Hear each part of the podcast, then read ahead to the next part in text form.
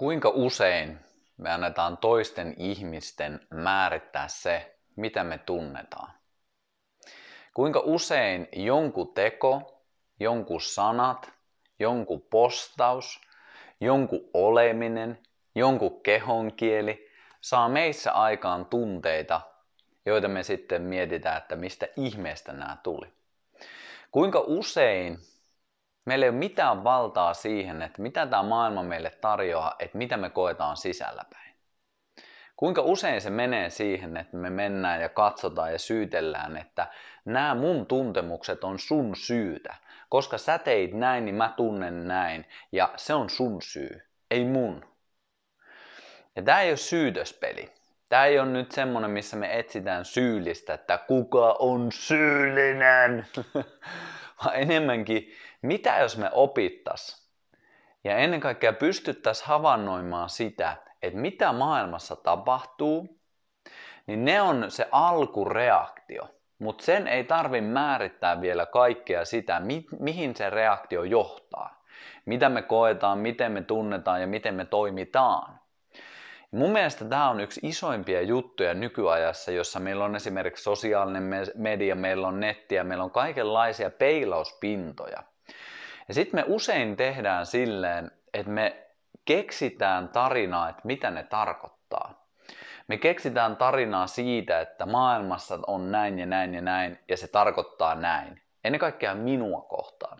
Me otetaan se tosi usein hyvin itsekkäästi. Mä käytän sitä itsekäs sanaa, vaikka se ei varmasti virallisesti ole oikea termi, mutta se antaa ehkä vähän ymmärrystä siihen, että me ollaan itsekkäitä otuksia myös. Me ollaan paljon muutakin. Mutta usein, jos joku sun kumppani tekee jotain tai jos sun ystävän tekee jotain tai jättää tekemättä jotain, niin me keksitään se tarina, että mitä se tarkoittaa. Ja usein, jos meillä on taustalla semmoista riittämättömyyden tunnetta, ei arvosteta itseämme, niin se tarina on hyvin negatiivissävytteinen. Nyt mun kaveri ei soittanut, niinpä hän ei varmaan tykkää musta. Nyt mun kaveri ei sanonut näitä sanoja, niinpä se tarkoittaa, että hän ei arvosta mua. Me luodaan se tarina ja usein ihan täysin siitä omasta perspektiivistä, omasta kokemuksesta, omasta historiasta ja usein semmoinen tarina, joka ei hirveästi voimaannuta meitä. Ja edelleen se on täysin sen toisen ihmisen vastuulla, että mitä se toinen ihminen tekee, mitä se toinen ihminen sanoo, niin sen mä koen. Ja vielä lisäyksenä se, että mitä ne myös ei tee, niin sit mä otan siitäkin sen oman tarinani.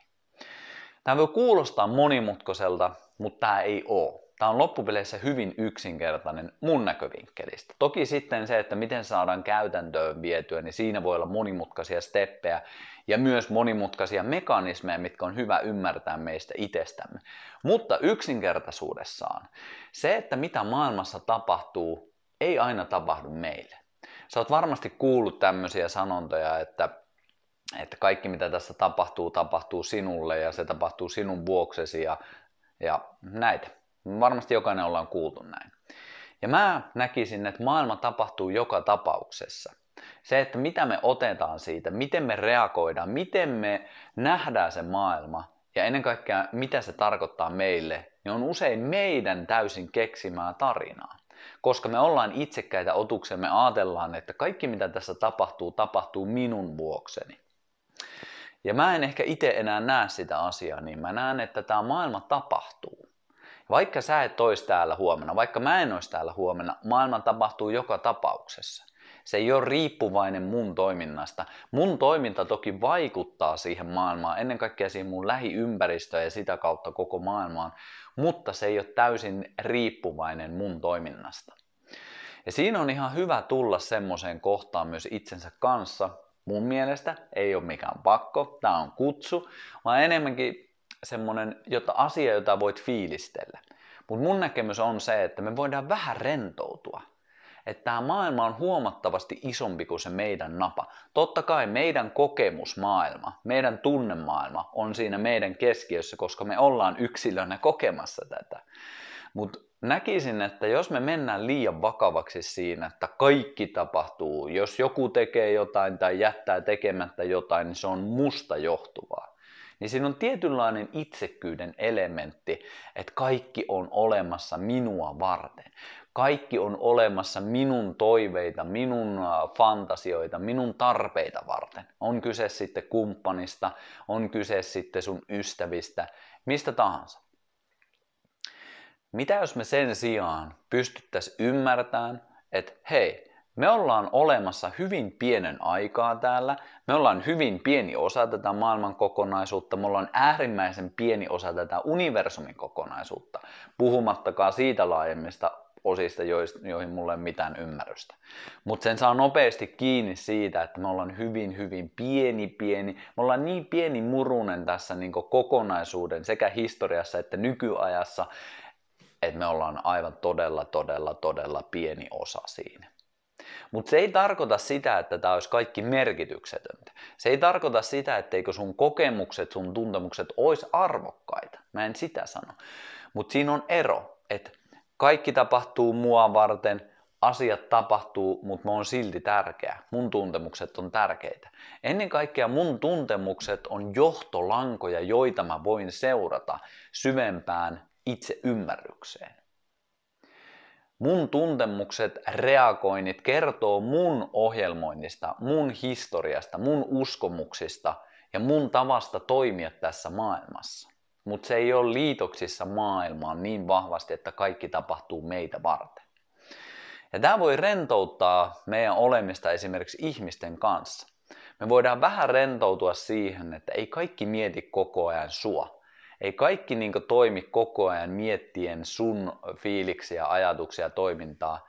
Ja jos meillä on semmoinen odotus, että näin on, että kaikki on olemassa mua varten, kaikki on tarkoituksellisesti palvelemassa, niin me ollaan jollain tavalla mun näkövinkkelistä edelleen semmoisessa lapsivaiheessa. Me odotetaan, että se meissä oleva lapsi, että se saa siltä ulkomaailmalta sitä äidillistä tai isällistä rakkautta, huomiota, läsnäoloa. Maailma tapahtuu. Kaikki ei ole sua varten täällä. Se on ihan ok kasvaa vähän siitä yli ja tulla kohtaan, että hei, kaikki ei ole mua varten.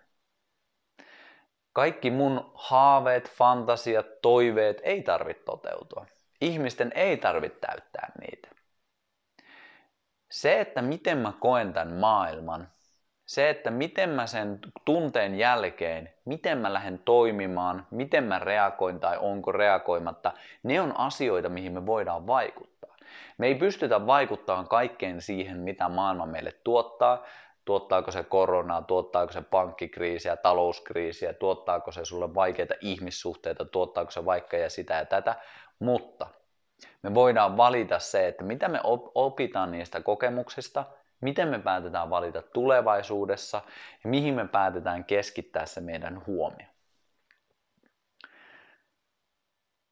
Siihen me voidaan vaikuttaa.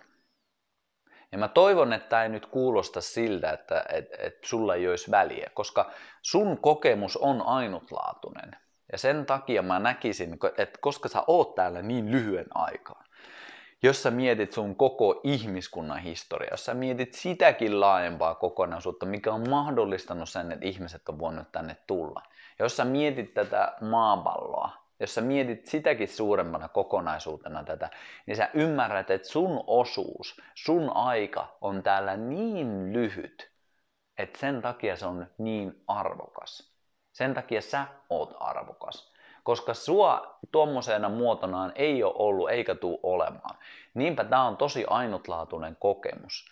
Ja mä näen, että mitä enemmän me pystytään siihen rentoutumaan, mitä enemmän me ei oteta sitä niin saakelin tosissaan. Mutta kuitenkin ollaan niissä asioissa tosissaan mukana, mitkä on meille tärkeitä. Ei perseillä, ei jätetä asioita tekemättä, vaan päinvastoin. Koska se on niin lyhyt, se on niin arvokas, sen takia elä sun näköistä elämää. Mitä ikinä se tarkoittaa, ja suurin osa meistä ei tiedä sitä, että mitä on sun näköinen elämä. Mutta mitä me tiedetään on se, että minkälaisia pikkusteppejä me pystytään ottamaan tässä hetkessä, että se elämä joskus mahdollistuu. Sä tiedät niitä kokemuksia, mitkä ei ole sulle toiminut. Sä tiedät niitä kokemuksia, mitä sä haluaisit saada. Ja jos siinä on kuilu, niin silloin sulla on jotain muutettava sisältö, jotain toimintamalleja, uskomuksia, jotka mahdollistaa niiden asioiden toteutumisen. Mutta tässä on hyvä olla myös tarkkana, mä palaan siihen ensimmäiseen pointtiin, että kaikki ei ole sua varten. Että tämän elämän tarkoitus itsessään, esimerkiksi vaikka ihmissuhteiden tarkoitus, ei ole välttämättä se, että sä saat kaiken haluamassa. Ehkä se yksi tarkoitus, ehkä siellä on monia tarkoituksia, voikin olla se, että vaikeat ihmissuhteet esimerkiksi on näyttämässä sulle niitä asioita, missä sä voit kasvaa. Ne on peili sulle, jotka osoittaa sen, että miten sä reagoit vaikka sillä sun vanhalla uskomusmallilla, sun vanhalla historialla edelleen tässä päivässä. Sen takia sun vaikeat ihmiset ei välttämättä olekaan niitä, jotka on eliminoitava ja otettava pois ja ne on pahoja. Ehkä ne onkin osoittamassa sulle, että missä kohtaa sä oot ihmisenä menossa. Ja sitä kautta ehkä me voidaan nähdä tämä maailma. Ei niinkään se, että se on luotu meitä varten, vaan me ollaan olemassa tässä maailmassa mukana, osana sitä.